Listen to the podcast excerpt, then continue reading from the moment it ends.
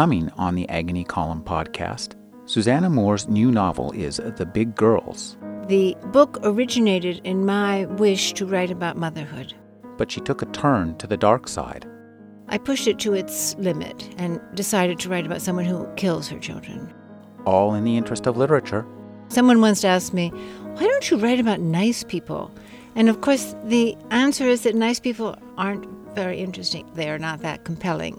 Compelling reading, coming on the Agony Column podcast. You're listening to Rick Kleffel, the Agony Column podcast. You can find additional reviews, interviews, print interviews, and book commentary 5 days a week at trashotron.com/agony. I've decided to include two readings from Susanna Moore's new book, The Big Girls. The first is from the point of view of Dr. Louise Forrest. Helen is a 28-year-old woman of Scotch-Irish and Polish descent. She grew up in a working-class family on Long Island, New York. She has one sibling, a younger brother named Kelly, who serves in the United States Army. Previous to her recent incarceration, she had no criminal record, although she has a substantial psychiatric history. She has succeeded in cutting herself twice since her arrival at the prison last June, using the lenses of her glasses and the crucifix of a rosary. Her thin forearms are ringed with old and new scars. As she expected, even wished to be put to death for her crime, she believes that her sentence is not sufficiently severe. She has subsequently devised her own means of punishment, which is to eat as little as possible, at the same time satisfying a craving for sugar. She lives on Snow Caps candy, eating 3 to 4 boxes a day. She told me that if she could have one wish in the world, it would be to eat pizza with her son Shane. She will not touch the packages of food that her mother occasionally sends, but gives them to other inmates. I've discussed her diet with the prison doctor, Dr. Subramania, but short of feeding her by force, there is nothing that can be done. I've requested that she be given an eye exam. She is very attached to her glasses, which are broken, cleaning them frequently with that solemn concern demonstrated by people who have worn glasses since childhood. There was something in my face, perhaps, or in my voice, when she spoke of her children today that caused her to ask if I too had children. Of course I couldn't answer her. She rarely speaks of her husband, who is a Pentecostal Christian, except to say that he must hate her. I would hate myself if I knew me, she said. The second reading is from the point of view of Helen, who is an abuse survivor who has murdered her own children. I want to warn readers that portions of this narrative may be disturbing. It's St. Patrick's Day. In the kitchen, they will dye everything they can get their hands on green. Green cottage cheese, green fruit cocktail, green rice. I won't be eating any of it, even if it wasn't green. I was supposed to give Wanda my answer about being in her family, and I did. This is a big step for me. I never knew a lesbian in my life, and if I did, I didn't know it. I said I'd be honored to be in her family. There is a ceremony in the beginning of next month to introduce me. Wanda always gives you something religious when you join. I got a blue medal of Saint Christopher carrying a baby. It's the Catholics who wear medals usually, but that doesn't bother me. Uncle Dad's first wife was a Catholic, so his children with her were brought up Catholic. I was always a little jealous of their school uniform. Patty's was a green plaid jumper and a little white blouse with a collar. I don't know if Uncle Dad ever made his own girls do the things he made me and Ellie do, but my guess is he didn't. They didn't live with us, but I think I'd have known if he did. Ellie definitely knows, but she's not telling. She's good at keeping secrets. I guess I am beginning to know certain things myself now, even if I fight against it. I don't say, remember, because Dr. Forrest says I never forgot. She says, for most of my life, I wouldn't let myself know. She is only partly right. She thinks she knows everything, but there are things I haven't told her. It would begin in the tub. He would turn out the light in the bathroom while he was giving me a bath, and it was the strangest feeling being in that warm water in the darkness. It was like it was all around you, but you couldn't tell what it was. Were you floating in darkness, or were you floating in water? It was different when he came to my room. Then I was floating in air, looking down at us. Later, after I had Shane and Kaylee, he would come by when Jimmy was at work. I was floating then, too, but that was because of the medicine Dr. Kiergoren gave me. He stopped for a while after Shane was born, but not for long. I thought it was because I lost my figure, and I got back in shape as fast as I could. That is an example of what Dr. Forrest says happens to people. The person who is abused wants her abuser to like her. When I thought about that, I knew it was true, but when Dr. Forrest first said it, I couldn't admit it. It just made me so sad. I cried for days after that. Some things are very terrible. Susanna Moore is the author of My Old Sweetheart, The Whiteness of Bones and Sleeping Beauties. In 1995, she published In the Cut, and in 2003, One Last Look. Her new novel is The Big Girls. Welcome to the program, Susanna. Yes, hi, Rick. This is a very disturbing and dark book, but you've chosen a really unique storytelling method. Tell us a little bit about why you chose the method of storytelling that you chose to tell this sort of story. I fell in love with the first-person narrative when I was writing In the Cut. I had never done it before. I had in all the previous books, the three previous, I had written in the third person, and they have a kind of formality and a kind of detachment, perhaps in part because they were so autobiographical. It was helpful, ironically, not to write it in the first person. But after In the Cut, I was completely seduced by the first person. So I knew that I wanted to write it in that form. I also was rather interested in the idea of the unreliable narrator, by which I don't mean a narrator who is lying to you all the time or dishonest, but that you, through the course of the story, are not sure of the truth, like in life. And so I thought that to have different voices, often reflecting on the same events, would be a way to illustrate that. And also, what better place than a prison in which you, and a psychiatrist, in which you are... The people who are speaking to you are evasive or not necessarily telling the truth or bound to a kind of mythos about themselves that they have created, or in this case of the psychiatrist, speaking elliptically. And I thought that the odd, funny four separate voices would work. Tell us a little bit about what the setup of the book is. We have a psychiatrist who's seen a patient in prison. Tell us a little bit about that patient and some of the other voices in the book. Well, you know, the funny thing is, and it's funny in the comical sense, I realize, because when I say it, not meaning to be humorous, people laugh. Now, of course, I can see the humor now.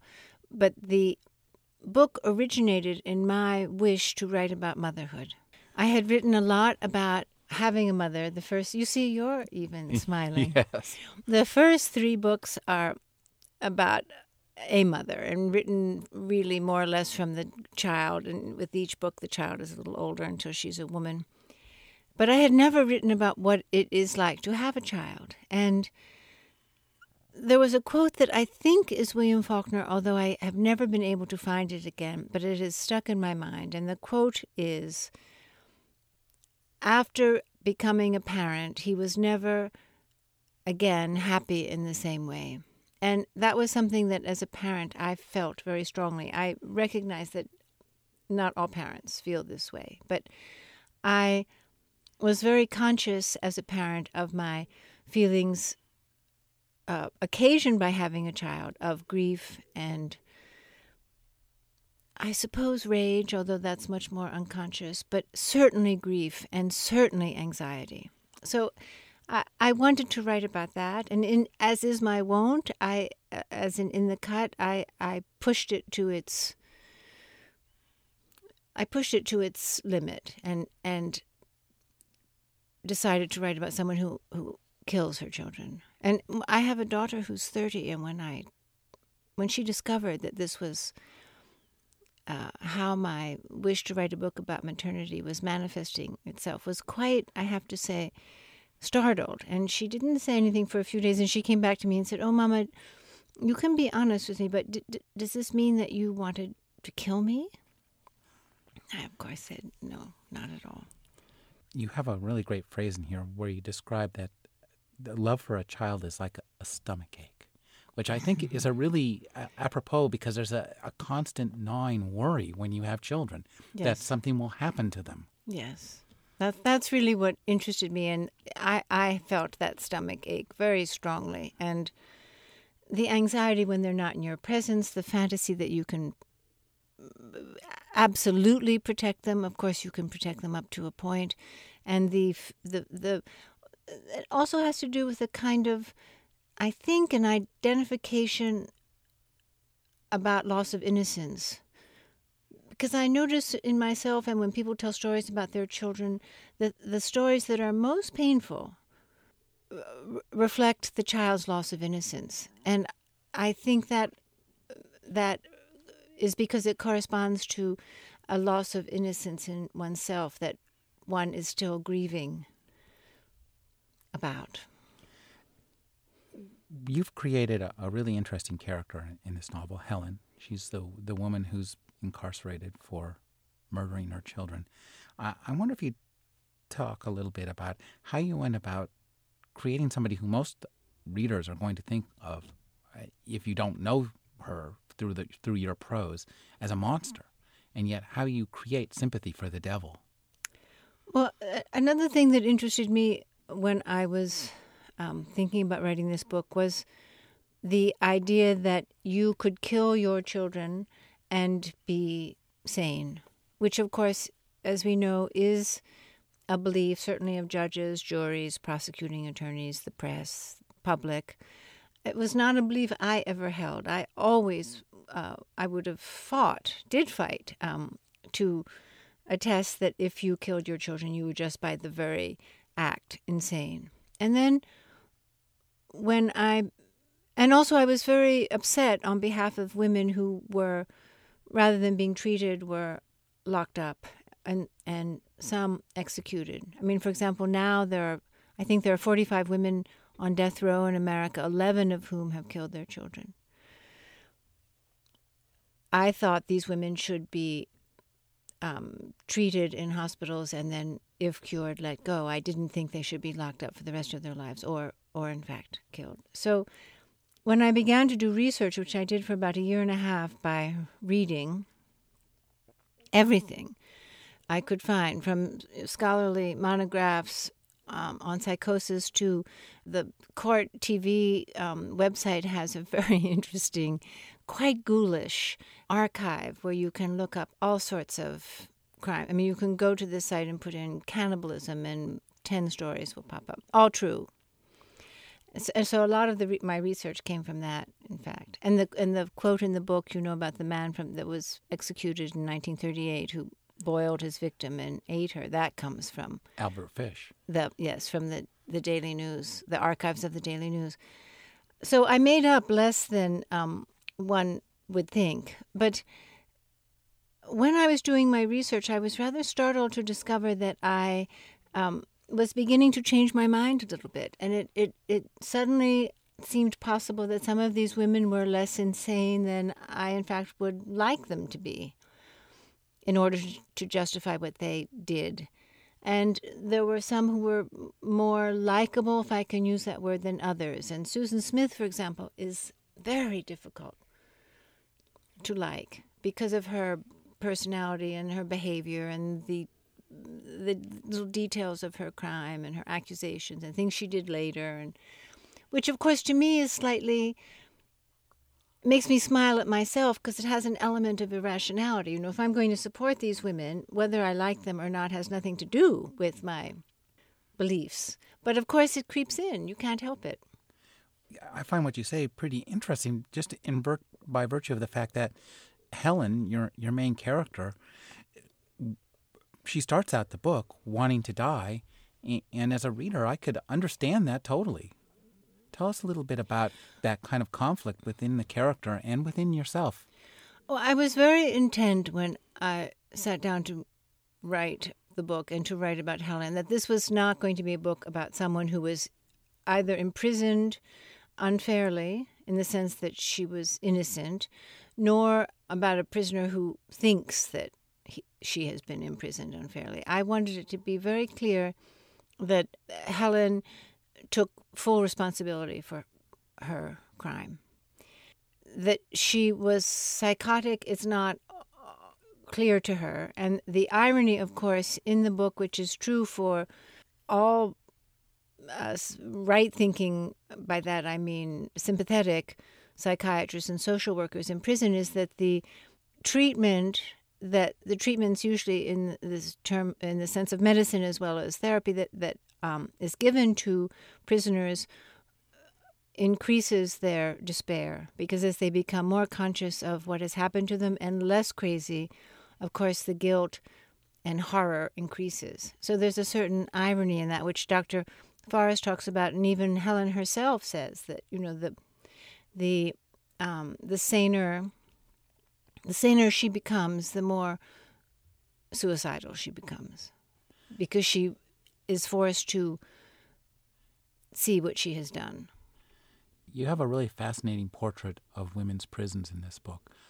It has a lot of stuff that I don't think any of us ever suspected about the families in prison. And in fact, this novel has a lot to do with families, because there are families inside and outside of prison. And in some ways, the ones in prison are a little bit more functional than the ones outside. That was the other thing that was my theme. I did, in wanting to write about what it is to be a mother, of course, was writing about what it is to be in a family. And I'm glad that you said that, because the book, to me, is about two things: families and celebrity. They're disparate, but they're brought together through Helen and through the Hollywood actress. But yes, I think the book is very much, and in an extreme way, exaggerated way, about primal anarchy and primal rage, and all about the relate. I mean, there are many, many relationships in the book between parents and children. Almost everybody, whether it's Ike or the movie star or the other prisoners, or certainly the psychiatrist, certainly Helen. It's the subject that with which they are involved, or and in a way obsessed, is family. And then it's mirrored by something that was a discovery to me, which I thought was thrilling when I read about it, because it was as if I were given a metaphor, which is that in women's prisons there is this long tradition of very elaborate, hierarchical, complicated, subtle, emotional families that are made up of all women, but the women play the male roles as well as the female, and all different ages. So their grandfathers and their uncles, as well as aunts and cousins and sisters and mothers and fathers, of course, and their very strict rules. There are divorces, there are rules against incest, there are baptisms, there are engagements, there are confirmations, there are deaths. And this interior family that is constructed in women's prisons keeps them alive, I think. Tell us a little bit about your work in a prison.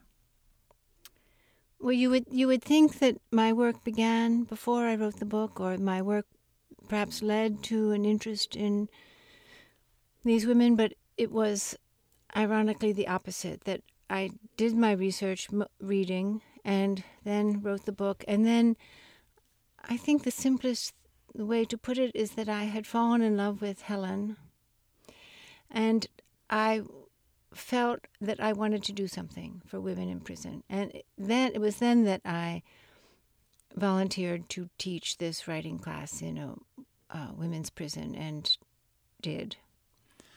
But that didn't last too long, did it? No, it didn't last too long. I got thrown out for bringing in contraband, which was yarn and writing paper and magazines, which I had been bringing in openly, you know, in my hands all along. But for reasons that none of us, prisoners, myself, some of the officers can figure out, we don't know quite what happened, except that they had, the administration had enough of me. Maybe they thought I was a troublemaker. I don't know. I wasn't. I certainly wasn't. One thing I found really interesting about this book was the kind of oral history style, in that you have these four different narrators rotating between their voices. You do some really subtle things to make sure every time we encounter a new section told by a new voice that we immediately know how it is, who it is who's speaking. Could you talk a little bit about the crafting of that, because it's very subtle, but it's also very helpful when you're reading? Well, I think when I wrote the first few drafts, I think it was much less clear who was speaking. And in fact, I have a friend who said to me, "Oh, this book is such an interesting study of a split personality." She actually thought it was one person who was taking all of these, slipping into all of these roles. And so I realized, because I do believe that the reader is almost always right. You know, if something's not working, it's your fault. So I was very careful to go back and to fix it. And if I were teaching, which I do, but if I were teaching how to do this, you know, it's very simple, which is that in the opening line of each paragraph of a new voice, I slip in a word or two that makes it very clear who it is. So if you were noticing it, you would see it would say "my patient" or "today in Manhattan" or "in my cell" or "I have no windows in my cell." There's something almost in every first line that helps you to know who is speaking. You say you went through several drafts of this book. I'm curious. This is a very clean book. When I read this, I just feel like it's just scrubbed to perfection and very polished. Did you write each section separately? Did you write it in order? No, I did write it in alternating voices. I did not. It's not as if I wrote all of Helen and then all of Dr. Forrest and spliced them together in some way, although there was some rearranging, of course, you know, and also because I don't know a lot about how a book will turn out, I often have to go back and insert things to give it a kind of cohesion and continuity and clarity, so that if, you know, Captain Bradshaw, who came into the story rather late, once Captain Bradshaw is born, I have to make sure, you know, 50 pages later, Dr. Forrest notices him in the hall. You know, so you're adjusting things like that. All writers do, I think. One of the things I guess that interested me is there's a lot of hallucinations in this book. Helen is hallucinating a lot, and I think a lot of the hallucinations have this kind of Christian imagery. And it made me think that a lot of the most horrific things that you describe in here are things that you might actually find in the Bible at some point or another. And I'm wondering if you care to comment on how Christian imagery is this font of terror and hallucination. Well, it's a font of sort of violence and the retribution of an angry God and punishment and sin and damnation, and she is crazy. You know, I there is no way that Helen could not be crazy in this book. For me, I suppose someone could write a book about another kind of Helen, but Helen slips in and out of her psychosis, and her psychosis is not only manifested in this splitting off of personality, which she does with her imaginary friend Ellie, which is very, very common in children who are abused or people who suffer traumatically, which is that they split themselves into two in order to bear what has happened. Otherwise, literally, they could not. I mean, they would be. She would have been an insane 5-year-old if she hadn't been able to do that.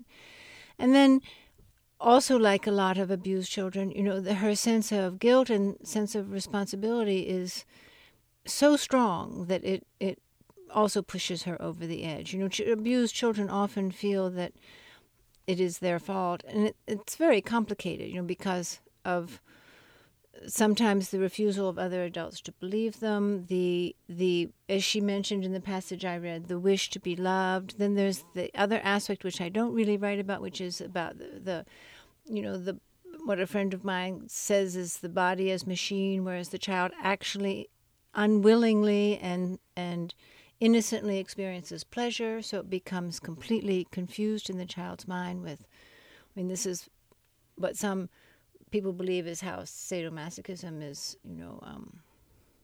starts in a person. So the Christian imagery, I think the Christian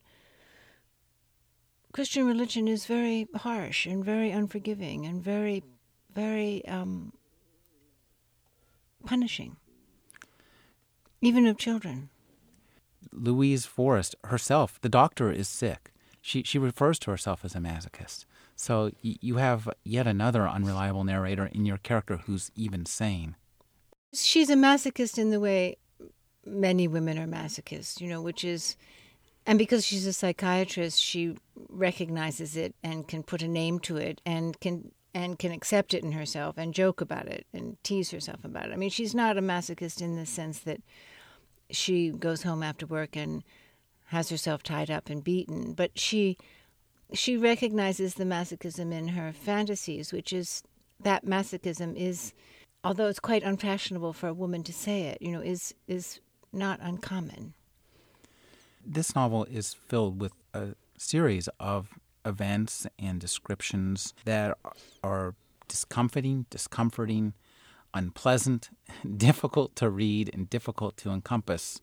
As a reader, you make it palatable by virtue, I think, of the prose. But as a writer, wasn't this tough to immerse yourself in all this horror, particularly the child abuse?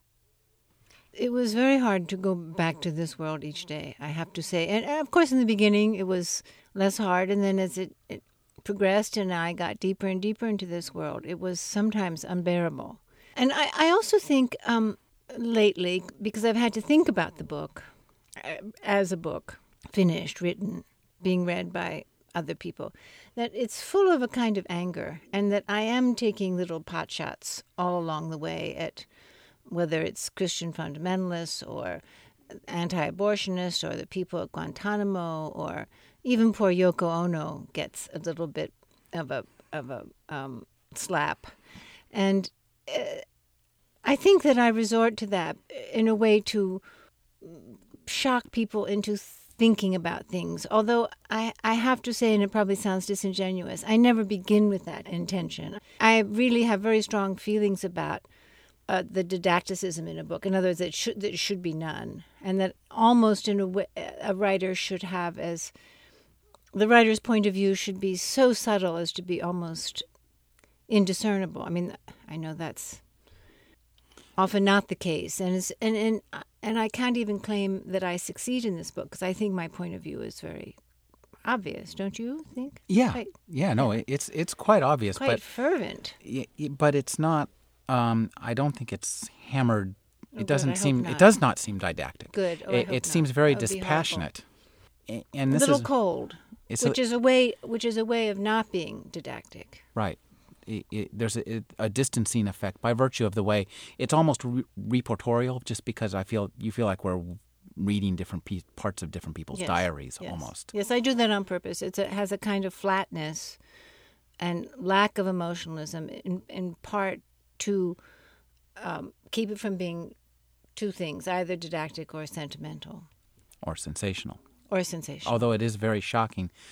You just have one horrific aside after another in this book that's very disturbing. And I'm wondering, do you think we're just more aware of that now, that this has always been around, or that we're just... Are we seeing it more, or is there more of it? I think we're more aware of it, and I also think, and as happens, we're more inured to it. If there's a website that you can go to and put in cannibalism, and there are 4 or 5 stories about people killing and eating children, and which gets quite a few hits, and the prevalence of pornography, I think we are more aware and we are more jaded. Doesn't a book like this make us more jaded? Oh, God, I hope not. No, I don't think so. Do you think it would? It arguably could, just by virtue of the fact that you really deal with this kind of subject. I think the way you deal with it doesn't. But I'm wondering, when you were writing this book, were you thinking, I'm going to write about things that will make people cringe? No, I never, ever think that.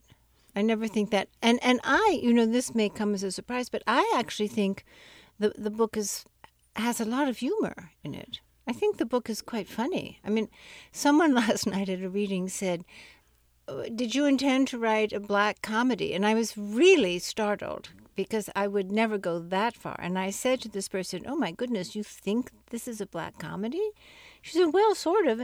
So there is a lot of humor. I won't dispute that, but I would be careful about pronouncing too much of it funny just by virtue of the fact that it's so deadly serious. And dark. No, and to say it's a black comedy is, I think, inaccurate. I hope you would agree to that.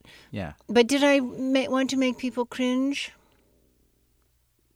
Because you talk just about it. I mean, not just the horrific crimes you recount, but just the situations and the observations you make at a personal level about the discomfort of the characters. I think I was referring to that in part when I said that I have realized that there's a lot of anger in the book. So I think it's not so much an intention to make people cringe, but is to kind of prod people and to make them aware of how bad things are, and how bad things are in particular for women, and how bad things are in particular for black women, and how prisons now have become. I don't want to preach, and I think statistics in the end often just remain statistics. But prisons now also are the holding pens for people who are mentally ill, for good reasons. For the fact that there were constitutional rulings in which people were allowed out of mental hospitals, and also because it's much harder to lock somebody up now. It's not that easy. It used to be quite easy. That's a good thing. But the bad thing is what you do with these people who are mentally ill. And one of the solutions has been to put them in prison, where they suffer horribly. There is some humor in the character of Angie, the Hollywood starlet. And I'm wondering, you had an encounter with Hollywood and when they filmed your book In the Cut. And I'm wondering how much of this character that we see here comes out of those experiences. Angie comes out of earlier experiences, which would be more accurate. When I was very young, I think 22, my first serious job, if you can call it serious, was as a script reader to Warren Beatty. And then later I did it for years for Jack Nicholson. And I was also married to a man who was much older than I was, and was a production designer, and who designed films like Chinatown and Dick Tracy and, Who's Afraid of Virginia Woolf. So in my 20s, I was in that world, and it really comes from those days. I even had a brief... in some of my bios, to my horror, it describes me as an actress, because I have this tiny little part, for example, in Shampoo, because Warren, for the simple reason that Warren always thought my voice was hilarious. He used to start to laugh every time he heard me say good morning. So I have this tiny, tiny little scene in the beauty salon where I walk through and I ask the character something. So, but somehow in my biography now, I'm an actress, and that's really all it amounted to. I suppose publicists, grab hold of anything they can, but it comes from those days. One of the things this novel does very well, I thought, was as we get more and more details about who the people are, what has happened to them, and where they are at this moment, I think that this novel made me fear that much more was going to happen. I could see so many places where things could go really, really awfully wrong. At one point, you mentioned a hostage, that they have to be careful about a hostage situation. And we have her the doctor's son, who's also in some peril on both sides of the continent. And I'm wondering, as a writer, when you are creating this kind of, as you're writing this, you're creating a series of potential plots. And at any given stage of this book, it could go in a number of different ways. Did you have any of those alternate visions? Did you write those out? Well, I think, too, in a novel, it's very important to have tension and conflict. You know, someone once asked me, why don't you write about nice people? And, of course, the answer is that nice people, at least in a novel, aren't very interesting. Maybe true in real life, too, but certainly in a novel, they are not that compelling. And I didn't think of hostage-taking, but just now, as you said it, I thought, what a good idea.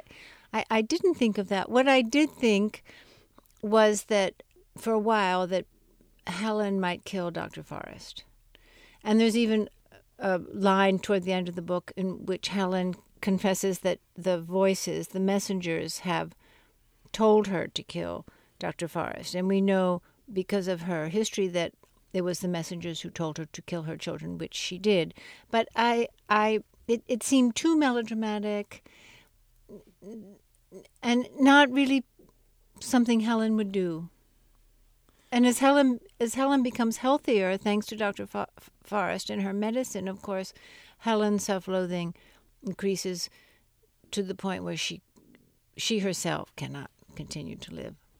You know, that brings up a really interesting point for me. That something I found fascinating was what I call medicated prose. As the characters are medicated, I mean, we all know people who, like, personalities subtly and sometimes grossly shift when they're on medication. I'm wondering, did you know somebody whose personality has shifted on medication? Or how did you achieve some of those effects? Well, you know, I am one of those people who came very late to the idea of psychopharmacology as being beneficial. I think I'm oddly old-fashioned, and I have been in the past quite resistant to the idea that everything is chemical. You know, I have a friend who's a doctor who says that even our dreams are chemical, that absolutely comes from what is happening in the brain and has nothing to do with anything but that.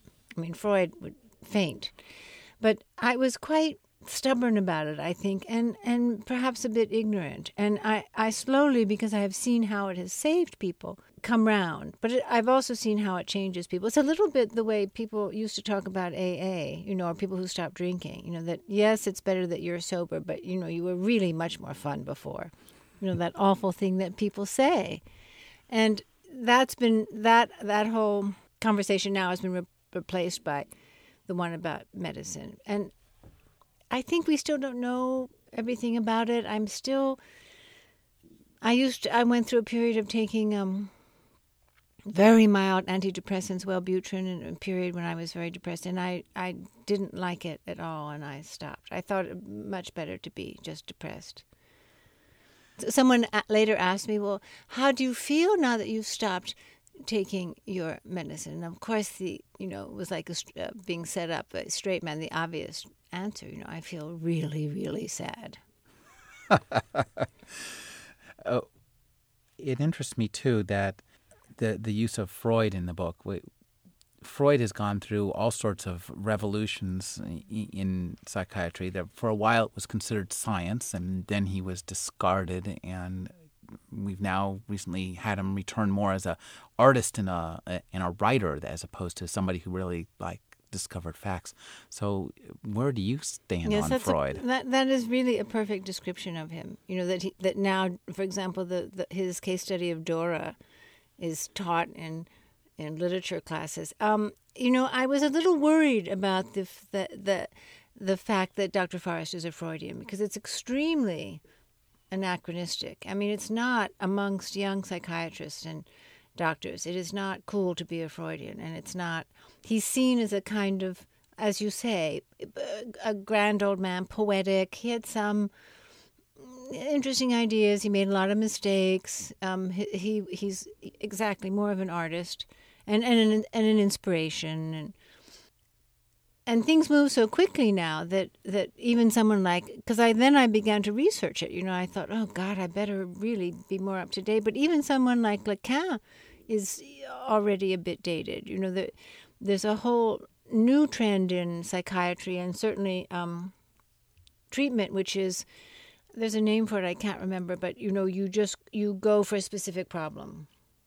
There's a name. Well, the only thing I think of is neuroscience. I'm really interested in studying, you know, the electrical and chemical activity of the brain. No, that too is very, very, very. But that's a good thing. This other, I mean, I like that. And I have a very good friend who's a forensic psychiatrist who was with me with every pill in this book and vetted it and helped me. But no, this other thing, what's popular in psychiatry now is you go for a particular problem and you discuss that, and you do not discuss your childhood or dreams or what your mother and father did to you as a child. And you only go for a certain period, you know, you go for a month or 2 months, and then you can come back. But it's not about the unconscious. It's very practical. But that didn't interest me. I didn't want her to be that kind of doctor. One thing that interests me too is that you have a really good way of having Helen describe incidents in her past and some of the other characters too, in a way that we know that when she describes some aspect of her childhood, we know that way back then, that things were really wrong with her, these kind of early warning signs. Could you talk about using those and integrating the whole science of psychiatry into your plot, making that a plot point? That's what this book turns on. If she is, psychotic, which she is, I suppose one could write a book, and it would be very modern, in which she just is psychotic. I mean, there is a trend now in literature not to have what they call a backstory. The backstory being a modern idea anyway. You know, you don't, when you're reading Return of the Native, we don't ever know anything about Eustacia Vye's childhood. It was important to trace her development as a woman and as this absolutely doomed victim without, again, making it sentimental or without causing it to be what I would call too squishy. You know, it needed a kind of, I hope it has a kind of toughness, the book, in that way, that it's not soft in the way self-help books are. Or absolutely not. I hope not. I hate self-help books. Have you had much of a reaction from abuse survivors to this book? I mean, what do they think of this book? You know, I have not had any reaction. I mean, it's early. The two of the incidents in the book happened to a friend of mine, the same friend of mine. And after I wrote it, I sent her the manuscript and asked her. She had told me these stories, and I asked her if it was all right for me to use them, and that, of course, if she didn't want me... Of course it doesn't use her name or refer to her in any way. And she said that she read the pages and wept for days, and then said, of course, that I could use them. I will be interested. I would like to know what people think. I mean, as we discussed earlier, supposedly 1 in 4 women have suffered sexual abuse. So I don't know if it's the sort of thing, though, as at a reading you raise your hand and announce. I mean, perhaps I will get letters. I would presume so. I'm curious, too, when you write such an extreme book, this is, to me, in many ways, is a horror novel. I mean... It scares the bejesus out of me, just in terms of showing what humans are capable of. And humans, moreover, who live in a civilized and polite society. Did you think of this as a horror novel? No, I really didn't. I thought, all of my books are about women. And it remains the great challenge to me, and the great temptation, and the great anxiety is to write a book from the point of view of a man. And I'm very conscious that I do not write about men, really. The men in my books, all of them, are secondary characters or supplemental. And well, I mean, maybe Malloy in The Cut is a male figure who's stronger. But my focus is really on women. So and I'm interested in, I suppose I have become more radical as I've gotten older, and my books have become more extreme. But all of the things that are in this book can be found in the earlier books. You know, The Whiteness of Bones, which was only my second book, there's a child who's molested in like the first 20 pages. There's a woman is raped with a salt shaker. You know, there's you know, it has grotesquerie and violence.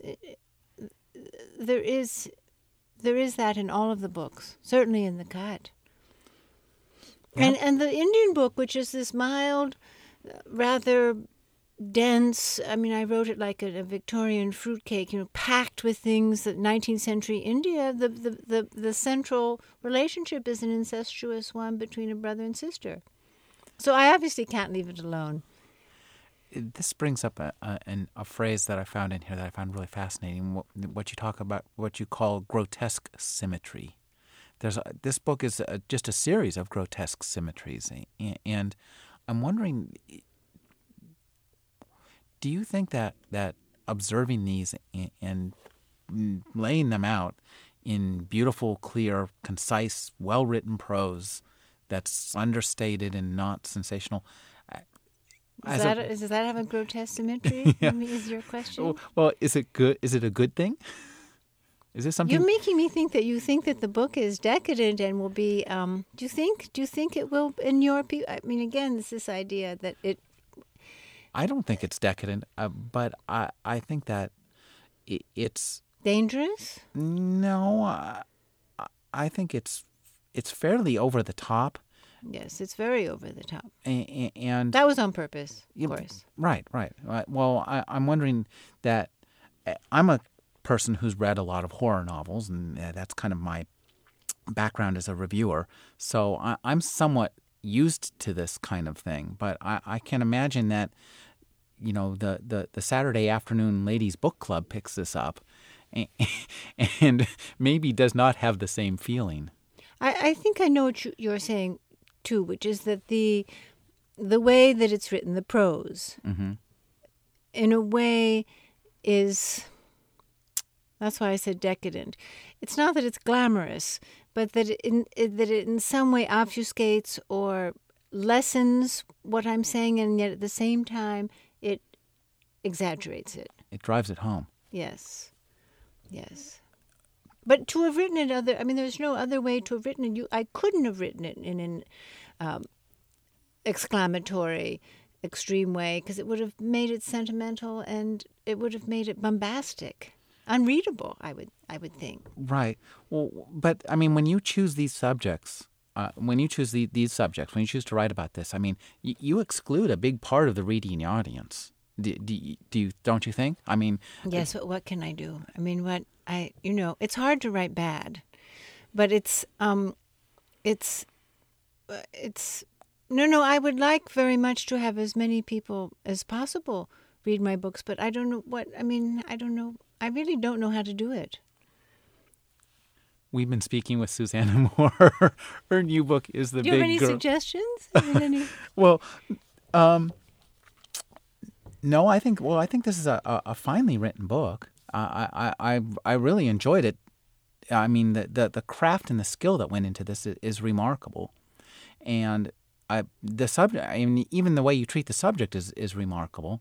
But as I'm reading, I'm thinking, oh my God, I can't even begin to broach the subjects of this book to my wife. You can't? You don't think? No. I mean, she just doesn't want to hear it. I mean, we have children ourselves, so the whole.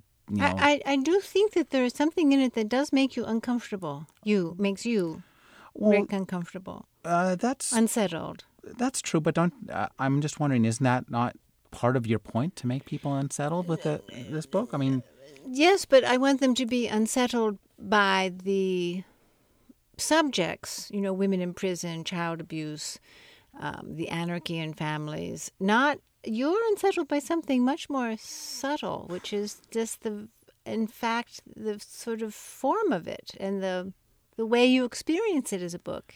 As a reading experience, yes. Well, it's an interesting reading experience because I guess the way you've written it is it forces us to create the narrative. I'm not helping you out too much. No. But the way the narrative is structured, there's no like a simple story that we can follow from beginning to end.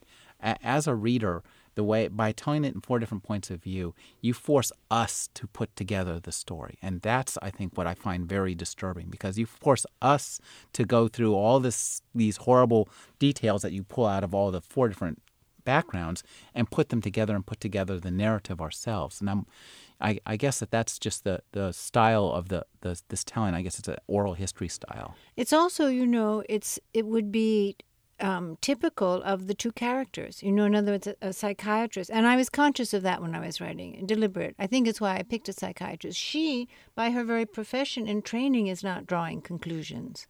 And Helen, because of her psychosis, and it cannot draw conclusions. And so you, the reader, must. That's what makes it interesting. And I'm wondering, did you look at any other, I guess, forms of this oral history, the multi-threaded narrative? I'm thinking when I talk, this book reminds me quite a bit of the most recent Chuck Palahniuk book, which is the story of a serial killer, and it's told from all the points of view of people who knew him before and after he was a serial killer.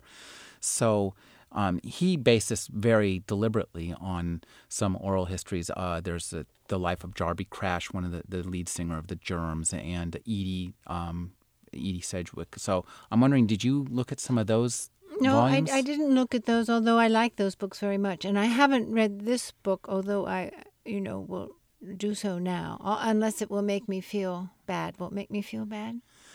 Oh, I don't know. No, I think this book, your book might make Chuck feel bad. It's more likely the case. Susanna, tell me, what are you working on now? I spent 6 months last year in Germany because I had a fellowship at the American Academy in Berlin, which is this quite extraordinary place where you are very well taken care of and given a researcher and a translator, if you like, and you are fed and you are just there to do research. And I was there to really to look about, which is something I need to do for a book. But also, I want to write a novel about the last days in Berlin before the Red Army arrives, which were very tumultuous, terrifying days. And the aftermath of that, in 1945, of the conquest of the city, the taking of the city by the Russians. It's very controversial, just the fact that many of the things I read were extremely anti-Churchill and anti-Eisenhower, which, of course, as you know, a good American, shocked me. How could anyone say anything bad about Eisenhower? But there's a lot of historical opinion that faults him for the fall of Berlin, and there was a deal with Stalin. Anyway, I'm writing about this and completely, fascinated by it. Well, I guess... As I understand, you were originally going to write about some English fascists. Yes, I was going to write about Diana Mitford and her husband, Oswald Mosley. And I really, for the first 2 months there, read about them, everything I could find. And I grew so to loathe the main character, Diana Mitford, that I actually had to put it aside. Because I thought, there's... Even being tough-minded, even being objective, even... with all of this research, there's no possible way that I can make her in any way an acceptable character. I mean, you may not like Helen, but you don't loathe her, I don't think, and you accept her, don't you? In the new book, in the Big Girls. Yeah, no, it just. You may not love her the way I do, but you don't dislike her. No, she's a fascinating character, and you understand her.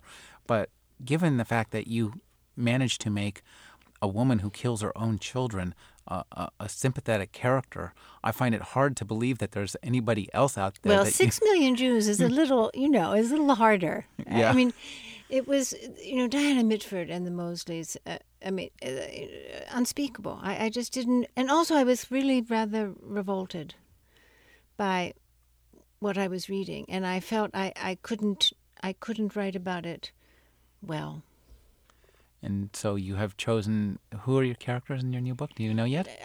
A German couple who are in Berlin in those last days. I was very, very influenced, I think, and I have to be careful not to steal too much from it. A book called A Woman in Berlin by Anonymous. It's nonfiction, and it's a journal written by a young woman, who was there when the Russians arrived. And, millions of women were raped in the first few weeks. This sounds like another uncomfortable and disturbing book by you. I hope so. We'll look forward to being deeply discomfited, disturbed, and having our dreams annihilated for several weeks. That's very Freudian of you. Oh, good. We've been speaking with Susanna Moore. Her new book is The Big Girls. Thank you for joining me, Susanna. Thank you, Rick. You're listening to Rick Kleffel, the Agony Column podcast. You can find additional reviews, interviews, print interviews, and book commentary 5 days a week at trashotron.com/agony.